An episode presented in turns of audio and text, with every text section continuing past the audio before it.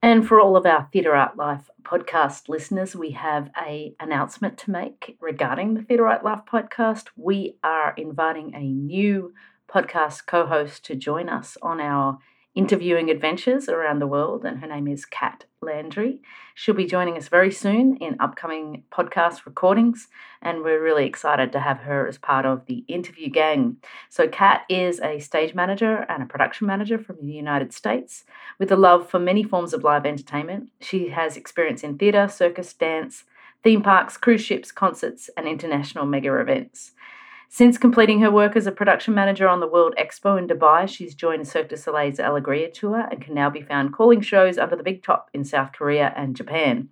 Kat is passionate about cross cultural collaboration and being a resource for other young female leaders. She is grateful to have built a career doing her favourite thing in the world all over the world. Kat is a proud graduate of the Carnegie Mellon School of Drama and a certified project management professional. So we're really excited to have Kat join us and stay tuned uh, to hear her on the airwaves.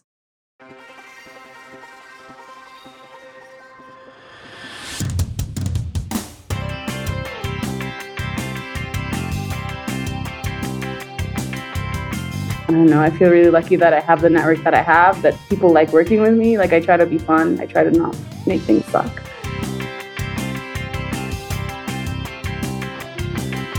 I really love the people. Like I feel like everyone's really open and cool. And like when we stopped working during the pandemic, that's what I miss the most. Like seeing my friends and creating with them. I think that the creative person never leaves. You just have to like let it breathe a little bit. Hello, and welcome to the Theatre Art Life podcast sponsored by Harlequin Floors, world leader in floors, stage systems, and studio equipment for the performing arts. The Theatre Art Life podcast puts the spotlight on those who create live entertainment around the world, the culture creators, the backstage masters. My name is Ana Aguilera. And my name is Anna Robb. On this episode, Alexandra Marcela Vasquez Deming talks about her career as a lighting designer and production manager.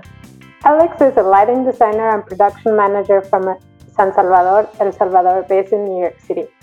She's known for her work with Big Dance Theater, Nelida Tirado, Calpulli Mexican Dance, Ariel Rivka Dance, New York Theater Ballet, Vanaver Caravan, Jacobs Pillow Dance, Lincoln Center, Center for Performance Research, Performance Space New York, Dance Manager Collective, Rattlesticks Theater, Museo del Barrio, the, the Tank New York City, Dutch Kills Theater Company, Playwright Horizons, Hypokrit Productions, and Theater Works, among others.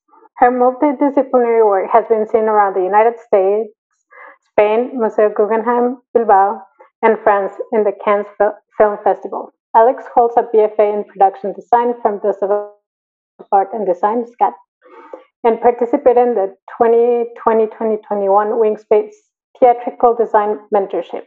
Is a Stagecraft Institute of Las Vegas alumna and is a recipient of the Playwright Realm's inaugural International Theater Makers Award. She was a featured designer in the San Diego Reps Latinx New Play Festival 2020. Hello, welcome. That was That's a lot. Pretty impressive. Yeah. Thanks. Some of those names and awards for real. in general. I try. Well, congratulations. That's a very impressive resume and bio. So, where does this, where does this journey start? With a, how did you get into into light? We actually, before we start, the combination of a lighting designer and a production manager is is an unusual combo. Actually, like generally somebody goes straight into one or the other, not both. So, tell us a little bit how you got into the industry and then why you do both the into the industry is like a windy, long path. So I'll try to keep it short. But I started dancing when I was four. So I danced from when I was four. So when I was essentially 19, like that's how long I stayed in El Salvador in like tap, jazz, whatever, all the things. And then I also painted, but like I didn't really want to study art just because, again, growing up in El Salvador, like a developing nation, it's kind of instilled in you that like you need to do a real job or like make a difference at least. So I was a little scared of that. And I really just saw all these things as like as like hobbies that I love to do. And I was going to study law in France and become an environmental lawyer. That was the plan. But then, like two weeks before going to France, I clicked on this thing on the website, like at the university's website, saying, Have you made the right choice? And I clicked it and I started reading. It was like all the things you were supposed to like to become a lawyer. And at first I was like, oh, I'd like to read, blah, blah, sure, sure, sure. And then it just started becoming no's. And then I just got really scared. And I was like, what am I doing? so then I think I think my parents were like away on business.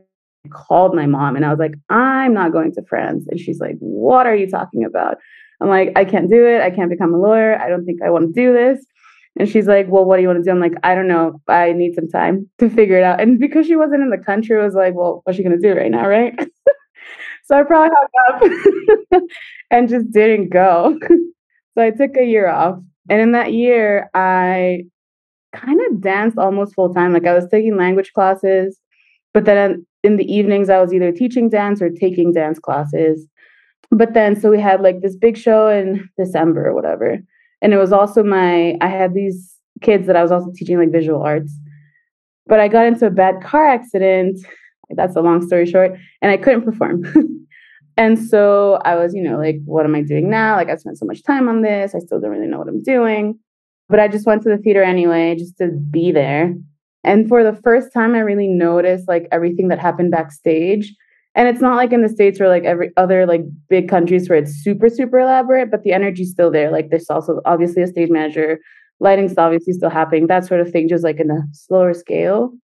And i just really like that feeling of like being there and like the energy. So i applied to scad which had like a pretty broad program which is why i picked it. It was like it's so broad that there must be something there for me And so I started with like scenic design. I realized I wasn't very good at it. So then I moved on to costumes, which I enjoyed more, but it's also way underpaid.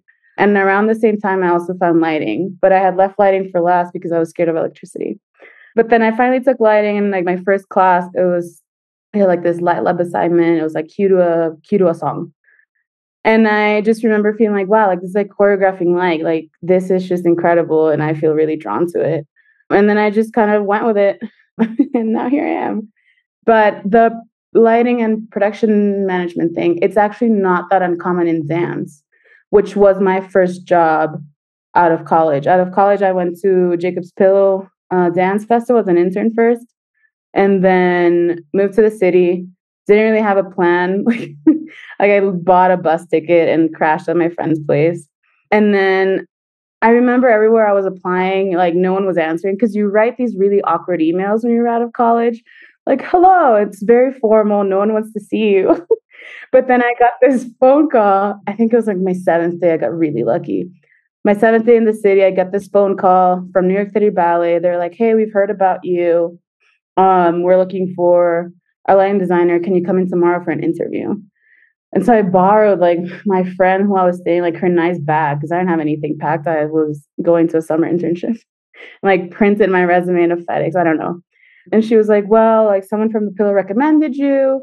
Uh, they said they don't know your work, but that like you're lovely to work with or whatever. So do you want this job? and so I got my first design job.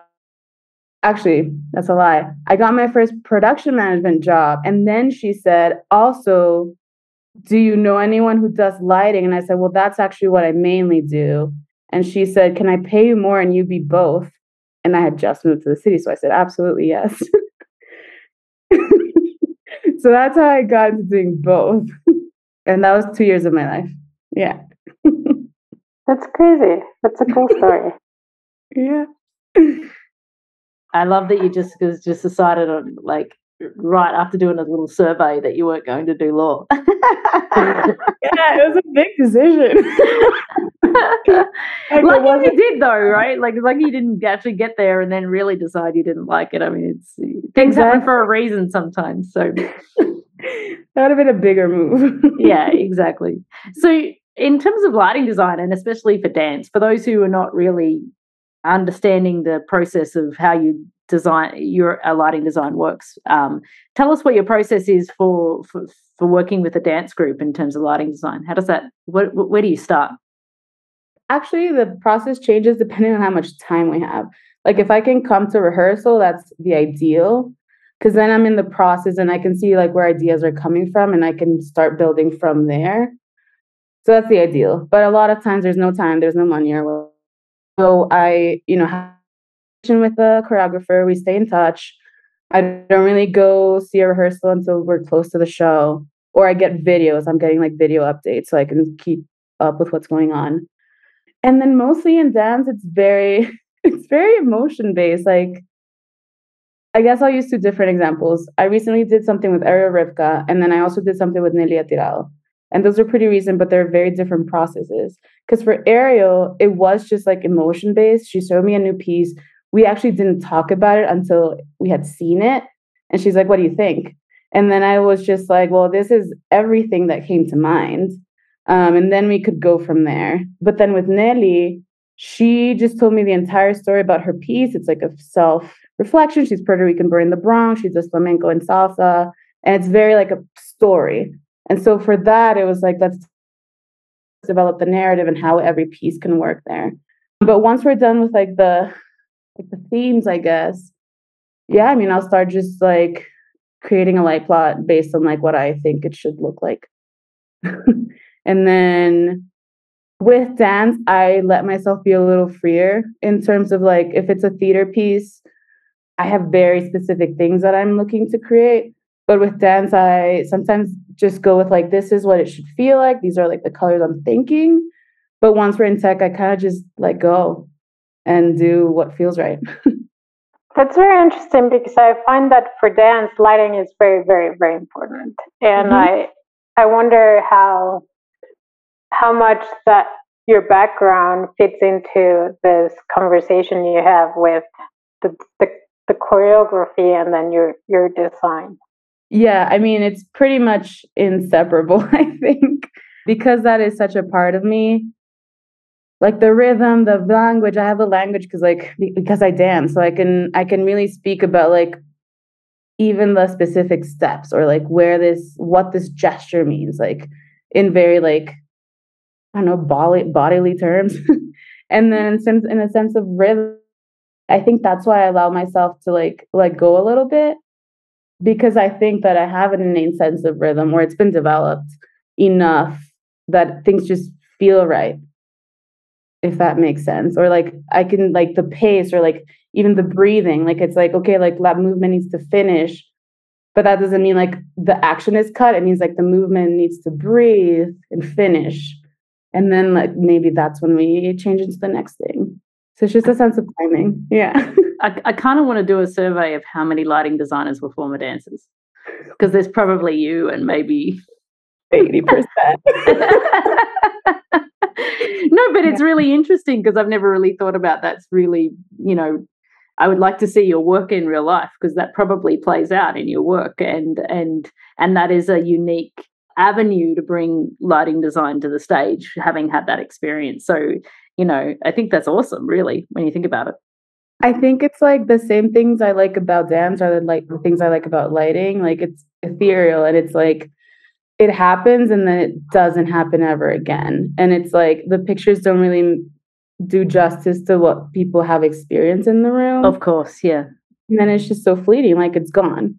And you just have to learn to let go because like the video will never look the same. So it's like this happened and now it's gone. Mm. And I love that and hate that. Do you find like, because you, you speak as a dancer, but also I think as Latino women, I only, I not only think of, you know, and you said it, uh, I don't think of ballet mm-hmm. and like the sense of rhythm and, uh, and how our bodies feel through the music of the Latin rhythms. It's mm-hmm. completely different to when I ask a percussionist to play, you know, some drums or whatever in in a more square. Like I, I relate more to music than dance, but I mm-hmm. feel it with with music and musicians that when you're asking a trumpet player or a drummer that it's not Latino to play a Latin rhythm, it's it's just like literally yes, speaking a different language it's so hard to convey the information. So I don't know. That must bring some flavor to your to your designs as well. I think so. but actually that's funny because I told you like my first job was ballet. And I I mean I danced ballet for so many years, but I didn't even I don't think I really understood the music until I realized like syncopation is like what we're like essentially born within, like with. And then you just have to like completely flip it, like the ones and the threes. Like that's I really have to just think about that. But then once I worked with them for so long, it was like, okay, now I can have both languages. But my nature 100% goes towards like drums and like just like way more fluid stuff.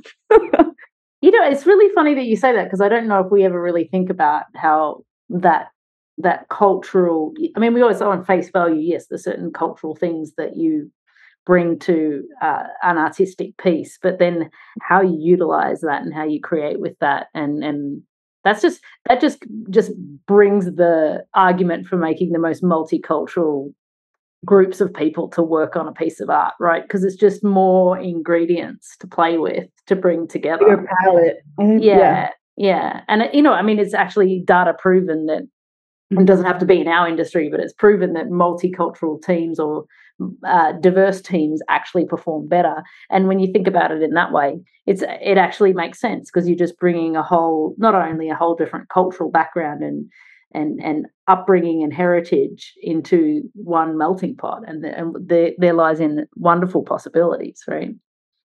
Yeah, yeah. It's awesome. So, so you you have an interest also in. We've got a note that you've got an interest in sustainability as well. So, how does that apply to your work, and and how do you see that? So, I think it really becomes like a personal ethos thing. Like once you start thinking in terms of systems, like things don't just happen. Like things aren't just like boom, this happened. It's like raw materials have to be sourced and then like it has to be made and then like the labor laws and then like the transportation then packaging.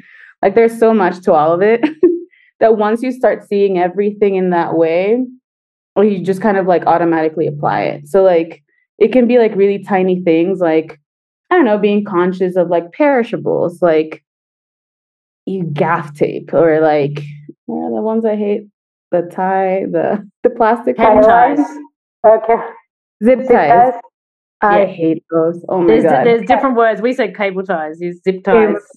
Okay, yeah, zip ties. I hate that, and it's just like it's not just because like you'll get cut really badly, but like in a sustainability way, like it's just little plastic, and like you're making just more plastic waste, or like water bottles. But then, like you know, I beg to differ on zip ties. Right? I mean, if you because because if you're doing a permanent install, permanent, like yes what do you need it for? Like, can it be tie with a tie line? Sure. And then you can even strike, the strike is, is faster if you need mm-hmm. to strike. But yeah, if it's going to stay. Yeah. Yeah, if it's permanent, sure. Yes, we can we can argue then, that it's not single use. there's, there's still zip ties if you want to go that route, which I love, but they're very expensive. Anyhow, Go on. you were saying that uh, consumables and things uh-huh. that get wasted. So yeah, and then you know, like electricity. Like I remember, or actually, back to perishables. I remember I was in college. It was maybe my second year, and I was talking with a TD something about like the light, the lamps. And he's like, "Well, we buy the cheap ones because you guys need to learn to change a lamp anyway." And it's like, Come on, like, that's not an excuse to be buying. Not really the point, but okay. but I think it's actually easier to make a bit more of a difference in production management than in lighting mm. for this. Cause then you can really be thinking about like shipping and like your materials and like where you're sourcing things from. And I think that's something I do like about production management, like having more of an influence in that way. Yeah, I mean, we had a podcast earlier today with a person who is a severe, uh, you know, a very uh, dedicated advocate for sustainability in the theatre industry. And I think, you know, it's good to hear that you are also, it's becoming at the forefront of people's minds. And the more people that can be thinking about it, awareness is one. But then the next step is to actually try and implement ways to be more efficient and a bit more mindful. I mean, we all live in this world, we all see what's happening to it. So it, we can't have our work we can't have our opinions on that and then our work be separate right like it has to at some point we have to become uh, re- responsible yeah and that's the whole thing about like an ethos like this is like how you or how one would try to live their whole lives like not be separate. Like my, my good friend he's a scenic designer and he got annoyed when the theater said that if he could turn the foam like he had designed something in foam and they were like oh we're really trying. Can you use something that's not foam? And he was like i know this is bad but i'm just annoyed. And it's like yes you can be annoyed but like understand that it's obviously bigger than you. Yeah that's cool that it's coming up in conversations though. Like go ask the, the designer to use a different material. Yeah. Mm-hmm. yeah. It is really good and you know as anna and i have done it this podcast for a couple of years it's only really been recently that people have started to sort of incorporate that into their conversation i think anna don't you think? Like it wasn't part of our early conversations and i think it's just becoming more and more important. We have we have to we have to keep talking about it and putting it out on the podcast so people remember they've got to start thinking sustainability so what are you working on right now alex is there something you're particularly in the middle of no i'm taking a big break yeah because um, from yeah, like I mentioned earlier, like from March to July, I think I had a week off, and that's the week I got COVID. So I'm just uh, trying to take a break, and then I'll start over in the fall. There's a festival I'm going to be doing in the Bronx, which I'm kind of excited about. It's like a week long thing, and it's like salsa. I haven't gotten too into it yet, but I've somehow started ending up in like this like Caribbean Latin thing, and I'm kind of enjoying it. Like it's nice to speak Spanish at work. It's also yeah. really nice rhythm in music. Yeah. Yeah. And this whole year, actually, for the first time, really, I was involved with a lot of Latin companies like Calpulli, with Nelia, at Hostos, it's like a new university I've been sort of working in. There's like a lot of like a Latin population. So that's been really cool. And now a moment for our sponsor. The Theatre Art Life podcast is proud to be sponsored by Harlequin, Harlequin is the world leader in floors, stage systems, and studio equipment for the performing arts. Established in the UK over 40 years ago, Harlequin is the preferred performance floor for the world's most prestigious dance and performing arts companies, theatres, and schools, from the Royal Opera House to the Bolshoi Theatre, the New York City Ballet to the Royal New Zealand Ballet. Harlequin's experience and reputation are founded on the development, manufacture, and supply of a range of high quality sprung and vinyl floors specifically designed for dance and the performing arts. Backed by an engineering team and independent research, Harlequin also designs, builds, and refurbishes stages, working with stage engineers and theatre consultants in leading venues across the world. Harlequin is the global leader in its field with offices in Europe, the Americas, and Asia Pacific. Find out more at harlequinfloors.com, H A R L E Q U I N floors.com how is it that you get work? Like what's the what's the hustle on how you i mean have you got a network? Are people approaching you? Do you have to reach out? Like um, how do you make yourself sustainable in this industry and get regular work? Yeah i think that by now i am lucky enough that most people reach out. The first couple of years were probably the hardest where it was like yeah just constantly being on like every website and like i'm not good at networking so i don't really do that like I don't know how to set like I don't know how to talk to someone with like an end goal really. I can like I can make a relationship, but like I don't know how to be like, yeah, I do this and I'm really good and please hire me. Like I I can't. I would hide in a room. Mm. And I have. I love it. um so yeah, I mean yeah, by now it's just I don't know. I feel really lucky that I have the network that I have, that people like working with me. Like I try to be fun. I try to not make things suck. Mm. yeah, like my goal is for everyone to have a really good time and then that we can also create good work. And it seems to be working. So th- that's pretty cool. Like, do you relate more to any specific either lighting or production, or is there like you're saying that you want like you lighting was your core, but you like the impact you can do with production? Lighting is definitely my main thing. Like, this is what I love. You know, like this is what I really feel like is a thing that I'm yeah, creatively. And I really only take production management jobs like first of all, it has to be dance because it's very different dance and theater what the production manager does. I like the touring aspect of all that. So that comes way more in dance than in theater. And then I have to be just like really attached to the project. Cause otherwise I don't like scheduling things, you know? Like I just have to really believe in it and like have a deep connection with like the director or the choreographer or whatever. Cause then it's just like a part of like building it. The bigger goal, yeah. Yeah. Yeah. What's your lighting de- lighting desk of choice? Oh, uh, anything EOS. okay. yeah. Yeah. Sorry, go ahead, Anna. Have you done production management for theatre though, like as well, like it, but you've leaned more more towards the dance stuff, right? Uh, yeah, I have done it for theater, but like for smaller things, and maybe that's why I don't like it. Like, because then it just feels like you're like fighting the budget and fighting the time, and like where are we getting the labor from? And I don't know. It just feels like, or like a really weird interview I had once for theater for production management. They asked me like, can you tell us like a time when a designer went too far and you were and you were successful at reeling them in?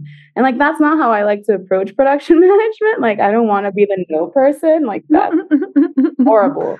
Like i want to be a very the person interesting question to ask in an interview. Right?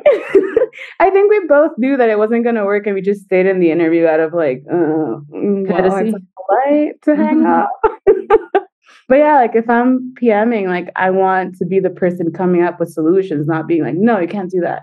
Mm. And in my experience, it seems that theater is a little bit more of like, no, you can't do that. do you ever like a project or a dance show or a, a, a, something that you would that you want to do in the future that you're that you really really want to take on? Like something that's not happening, you mean? Well, something that you'd like to do in the future. Like, is there something that, like like what would be your dream project or something? Yeah, what's your dream project?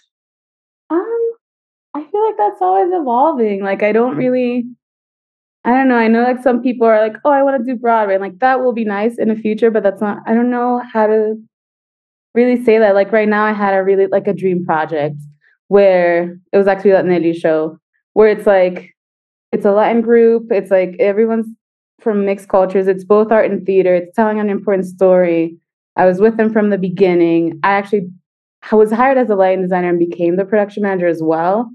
And then we opened that. No, we didn't open there, but we performed at Jacob's Pillow, which was like like home base for me. So like that was like a dream project. But I feel like like dreams can change and evolve. So it's yeah, I feel like I'll have a dream project I don't know, in a month, and then I think that I think that's okay because people used to ask me that same question too, and I, I always used to like I always like the very next project, right? You yeah. got to find your enjoyment in each step, and yeah. and uh, not necessarily. I mean, it's good to have goals, but it's like it's better to stay present in in the projects that you get given and and see where it takes you because I think sometimes that you think your career is going in that direction and then it can take so many t- twists and turns. It's not linear, right? When we take yeah. these projects, so yeah. And also, what do you do once you like do your dream? Like you die? Or... Gotta set another goal then, Alex. Another one, next one. so dramatic. And then you die. I know, where are we from? We're from dramatic people. I love it. I love it. Do your dream job, then you die. That's it. what's the favorite what's your favorite thing about your job? Tell us what if you could can you can you sum it up in in in in one comment? I really love the people. Like i feel like everyone's really open and cool and like when we stopped working during the pandemic that's what i miss the most like seeing my friends and creating with them. Really truly. That's pretty cool. Uh, just i have a quick question before we ask the other one the, the standard after do you see yourself working or going back to El Salvador to work on projects? And how would you like to interact with the culture in El Salvador? So here's the I have two answers. Here's the college application essay you write. Like, I would like to learn all this to bring it back to my country. That's how you get into college. but I feel like at this point, like I just want to I mean I live in New York and like I'm so lucky that I'm able to sustain a career in New York and I kind of want to see it through. Like I would love to go back and like I don't know maybe do workshops or like something like that or do like little projects but I don't think I'm really going to move back. Well, no, I was thinking in that in that sense is there a way that you see yourself interacting with your home culture? Probably. I mean, I still have because I yeah, because I grew up dancing, like some of those people have stayed in the like in the industry. So I think that there is a chance for collaboration there. It is a lot about time though, like that's mainly the issue. And also like immigration processes in the US, like there's like things I have to like do to keep my visa and like sometimes those things don't give me time, you know, to do other projects. So maybe in a future where like immigration's a little easier. Yes. if that ever happened. right. Yeah. Well, that's that's also true. It's a good question, Anna, because I think like if you, it's also if you ask me the question, would you ever go back to Australia? And it's like I don't know the answer to that question. I have lived there for like 17 years now, and it's like mm-hmm. you're a different I, person, right? Yeah, like you don't fit. Yeah, my life is different there, you know. And once you once you become an expatriate and you live that life and and you adapt and change, you, yeah, like you said, you're not the same person when you than when you left. So yeah, yeah. I went back for the pandemic for 10 months and it was like a really weird culture shock because I had never been an adult there. Mm. So I left mm. when I was 19. I went back when I was 29 and it was like, whoa, like very strange, very, very big changes to my person. so one of the other questions we always ask our podcast mm-hmm. guests is um, if, if there was one thing that you could change about the industry or your job, what would it be? So I actually like wrote about this because I write a lot. I do think like a big thing is learning to take breaks. And I think that a lot of time that just comes from like, you know, job insecurity or like we don't get paid enough. But it is also tied to I know that I do, and I know that a lot of my peers do, like you attach your like identity to your work. And so sometimes it feels a little scary to like not produce. Because you're like, well, then what am I? What am I? What am I doing? But I think it's so important to take a break because then it's like you allow yourself not just to like take care of your body take care of your mind like but you're also letting yourself live and like how are you how can you create if you're not living or like how can you create if you don't have time to like process the things that you're living so even okay right now i told you i'm on vacation the first two days i was going insane like what am i doing with myself but then you just i don't know like i started writing i started painting i started like dancing again it's like i think that the creative person never leaves you just have to like let it breathe a little bit. And I don't know, where are you at actually? Both Annas, like where do you work? I live in Hong Kong, but I'm okay. current currently in Las Vegas. Uh-huh. Yeah. And I'm uh in a constant transition. She was in Las Vegas. She's currently in Mexico. She may be going to Dubai, but she might be going on a cruise ship. We don't know yet. wow but but so you're both familiar with like the whole American like you have to overwork and like you can only make yes. oh yeah I'm Australian. I'm the kind of person that wants to go on vacation for six months. So like it's hard for me to be here. And it I mean but it has to be I feel like it has to come from within because no producers are gonna be like oh yeah take time off. Like right. this really has to come from us. Like we just have to advocate for ourselves and like make sure you get what you need and like destroy honestly destroy the whole the show must go on because like it really doesn't not always mm. well so. i i wrote a piece on how does the show must go on like mm-hmm. and it it's true not always should go on but but yeah no i agree and that's one of the reasons why i left the us i was like mm-hmm. do i really need this like is, is this something is, is this building on my career on the lifestyle i want on the person i want to be yeah. But I, but I think your your point is not only from just a, a balance and a mental health perspective, but it's so true, Alex, that creativity stems from idleness in a sense, right? Like you've got to let yourself step away from the doing and be the being. And then in that being opens up the the way you can look at the world and the way you see things and it feeds you and and actually most of the big creatives and they can because they can probably afford to do take big gaps between projects to be fed and inspired before they come back into the thing. If we could all have that luxury that'd be perfect right? But we got to pay the bills. But it's really important to to I, I know that i always try to like if i'm taking a break you got to switch off and really let all that work because my work never ends. So or anybody's mm-hmm. work never ends really. So you've yeah. really just got to put it in the closet and then come back it's to hard, it later. you have to. yeah. Yeah. Have yeah. to. Yeah. That's amazing. Well, thank you so much for joining us today, Alex. It's been really a pleasure to talk to you. I love your honesty and your openness, and I, I'm, I'm honest. it's That's a good vibe. Yeah, Good. it's a good vibe. We we love that. We love that. I think people will enjoy this podcast. I hope so too. Theater Art Life is a global media site for entertainment. Memberships start at only 38 US dollars per year. You can have unlimited access to our daily published articles, including entertainment news and the writings of active industry professionals, ensuring that you are always up to date on the global happenings in the world of entertainment. Become a part of the international entertainment community and join us now at www.theaterartlife.com.